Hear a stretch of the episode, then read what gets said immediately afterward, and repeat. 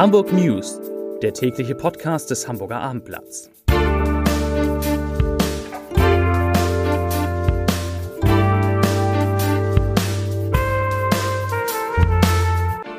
Herzlich willkommen. Mein Name ist Lars Heider und heute geht es um neue Veränderungen der Corona-Regeln in Hamburg und um die Folgen der Massendemonstration am Wochenende. Außerdem der Hamburger Modekonzern Tom Taylor bekommt staatliche Hilfe, nicht zu knapp.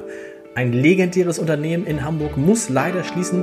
Für den HSV dürfen Spiele nicht länger als 90 Minuten dauern. Und Markus Deibler, der Chef von Louis Cellas, der verrät uns, ob man mit Eis wirklich richtig reich werden kann. Zunächst aber, seit gestern neu und erprobt, die Top 5, der, die Top 5 der bestgelesenen Artikel auf abendblatt.de auf Platz 5 das Tiny House, so wird das Schlafen am Deich zum Erlebnis. Ein Erlebnisbericht aus Büsum. Da haben wir nämlich getestet, wie gut diese Tiny Häuser sind und äh, sind wohl ganz gut. Auf Platz 4, da geht schon im HSV, nämlich Kritik an Auswechslung gegen Hacking, gegen Kiel, Entschuldigung, Kritik an Auswechslung gegen Kiel. Hacking erklärt sich dazu mehr. Auf Platz 3 der meistgelesenen Texte auf abendblatt.de. TUI schickt Testtouristen für 200 Euro nach Mallorca. Tatsächlich kann man für 200 Euro als, als Testtourist äh, äh, in der zweiten Junihälfte mal nach Mallorca fahren, Flugreise inklusive. Auf Platz 2 Hamburger Hafen Doppelpunkt war Kasse mit 34 Passagieren in Not, da hat es einen Zwischenfall gegeben und auf Platz 1 dazu gleich mehr Hamburg ermöglicht längere und mehr Besuche in Pflegeheimen. Ja, heute war schon in gewisser Weise ein historischer Tag, denn heute bei der Landespressekonferenz die ja einmal die Woche äh, stattfindet und äh, die zuletzt von Zehntausenden Leuten live verfolgt wurde in der Corona-Zeit. Heute hatte bei dieser Landespressekonferenz Cornelia Prüfer-Storks, die Hamburger Gesundheitssenatorin, ihren letzten Auftritt, denn sie geht nach neun Jahren in den Ruhestand auf eigenen Wunsch, hatte zum Schluss mit Corona nochmal eine bewegte Zeit und sie hatte bei ihrem letzten offiziellen großen Auftritt auch gute Nachrichten mitgebracht und zwar gleich vier Stück. Und die will ich Ihnen, will ich euch natürlich hier nicht vorenthalten. Nachricht Nummer eins, gute Nachricht Nummer eins, obwohl Hamburg inzwischen 6000 Personen, 6000 Personen, früher waren es mal dreieinhalbtausend, pro Tag auf Corona testet, werden kaum noch Neuinfektionen festgestellt.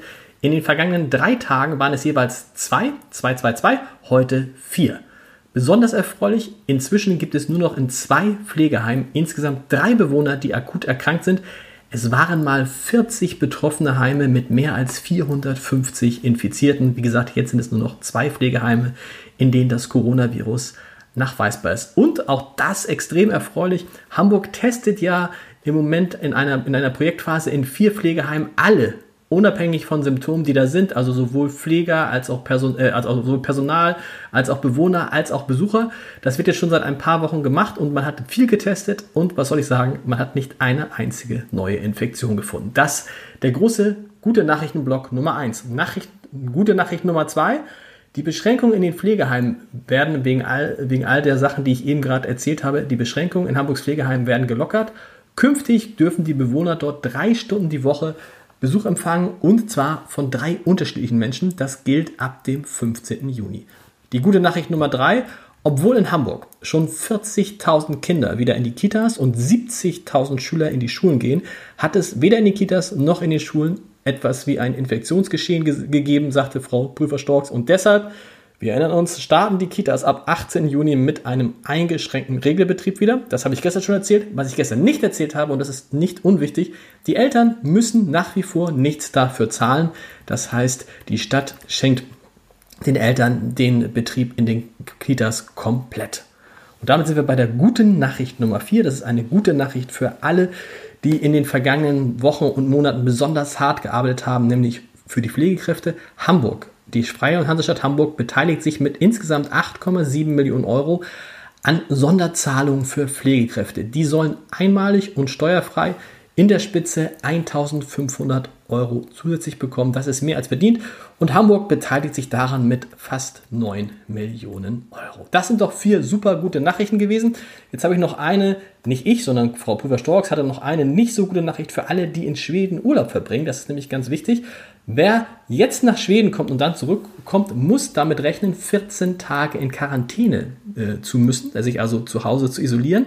Das gilt übrigens für alle Länder, für alle Länder, in denen, auf, äh, in denen es 50 Neuinfektionen in sieben Tagen gerechnet auf mehr als auf 100.000 Einwohner gibt. Also wenn es in einem Land 50 Neuinfektionen pro 100.000 Einwohner in den vergangenen sieben Tagen gegeben hat und man dort als Hamburger hingereist ist und zurückkommt, dann muss man sich hier erstens beim Gesundheitsamt melden und zweitens in Quarantäne begeben. Also, ich habe es Ihnen gesagt, nicht, dass Sie sagen, Sie haben es nicht gewusst.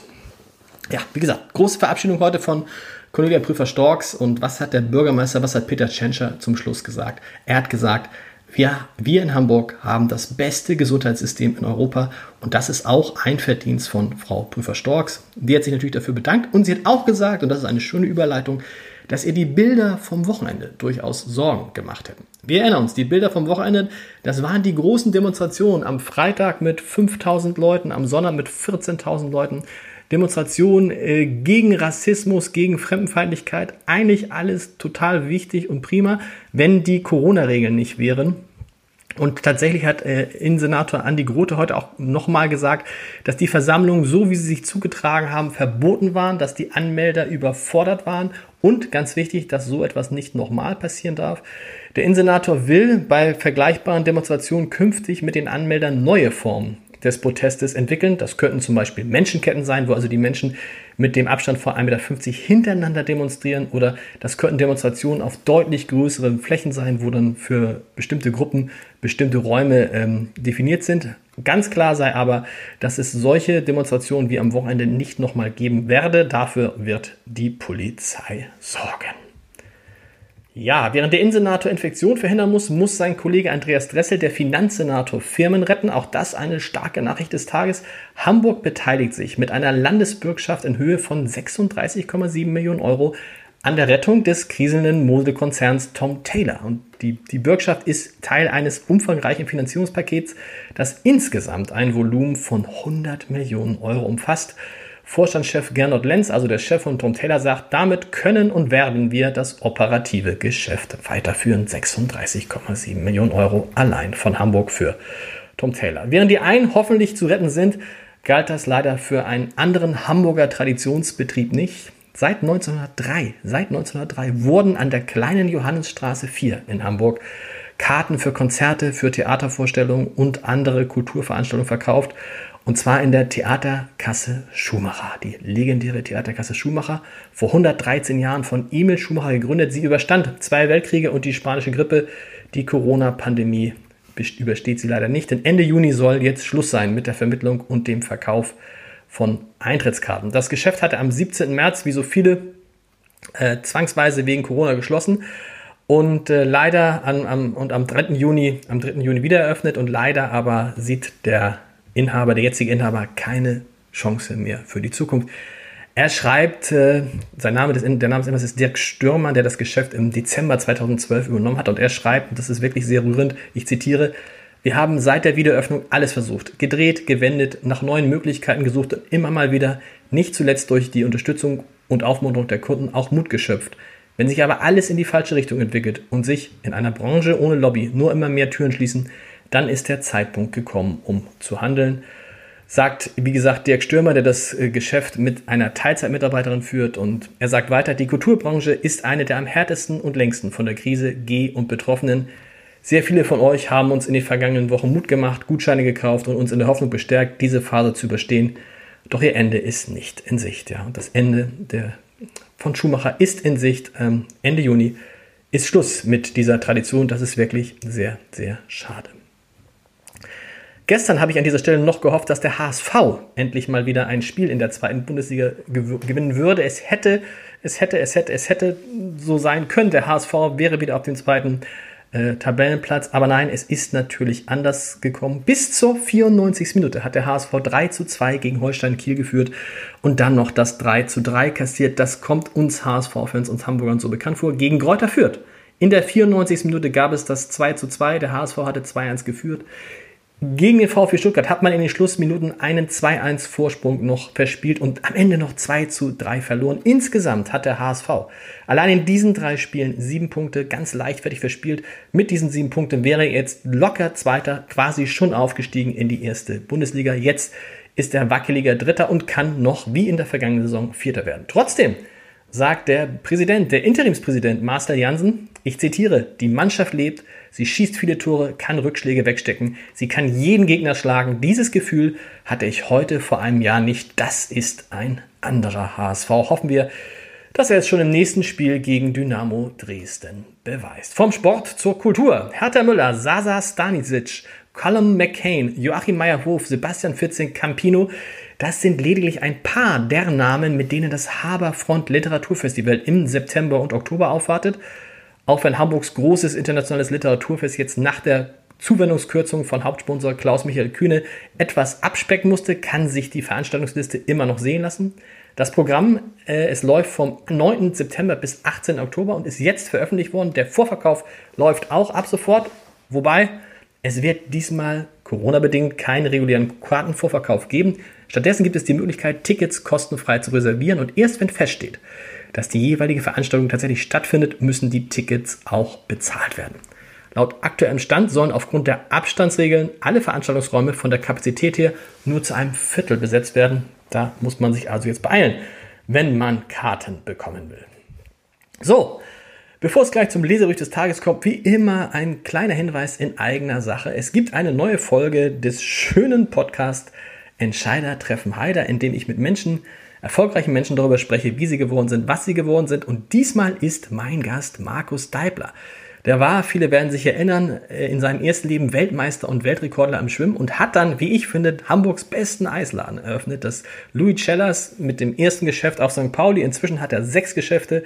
Das Eis von Louis Cellars wird in Supermärkten in mehr als 1000, in, in mehr als 1000 Supermärkten in ganz Deutschland verkauft. Und mit Frank Thelen ist ein Investor aus der Vox-Sendung Höhle der Löwen eingestiegen und ich habe mit äh, Markus Deibler gesprochen über die legendären Eissorten mit langen Namen, die er verkauft, über Mitarbeiter, die so viel Eis essen dürfen, wie sie wollen. Und natürlich wollte ich wissen, ob die Legende vom Eisladen, mit dem man schnell, schnell sehr, sehr reich werden kann, wirklich stimmt. Was Markus Deibler dazu gesagt hat, hören Sie, hört ihr unter www.abendblatt.de slash Entscheider. Und der Leserbrief des Tages, er kommt von Jürgen Beck. Und es geht um die Demonstration vom Wochenende in Hamburg gegen Rassismus unter Nichteinhaltung der Corona-Regeln. Jürgen Beck schreibt, am vergangenen Sonnabend haben 14.000 Menschen gegen Rassismus demonstriert. Angemeldet waren 525 Teilnehmerinnen und Teilnehmer. Mehr waren wohl auch nicht zugelassen. Zwar ist das Bedürfnis, große Ansammlungen angesichts der Corona-Pandemie nicht zuzulassen, verständlich, im vorliegenden Falle jedoch weltfremd. Das Vorgehen der Polizei hat uns in Deutschland aufgerüttelt. Und so war es viel ein Bedürfnis, ihren Protest dagegen zu zeigen. Aus Zivilcourage sind sie in die Innenstadt gefahren und nicht zum Vergnügen. Das ist der entscheidende Unterschied zum Konzertbesuch oder zum Massenshopping. Hätte die Polizei nicht damit rechnen müssen, dass weit mehr als die angekündigten kommen würden? Für diesen Fall hätte man weitere Flächen zur Verfügung bereithalten können. Fußballspiele oder Hafengeburtstage sind Vergnügungsveranstaltungen und mit Demonstrationen nicht zu vergleichen. Eine Demo per se als unvernünftig zu bezeichnen, halte ich für unangemessen. Ein schöner Leserbrief von Jürgen Beck. Wir hören uns morgen wieder. Bis dann. Tschüss.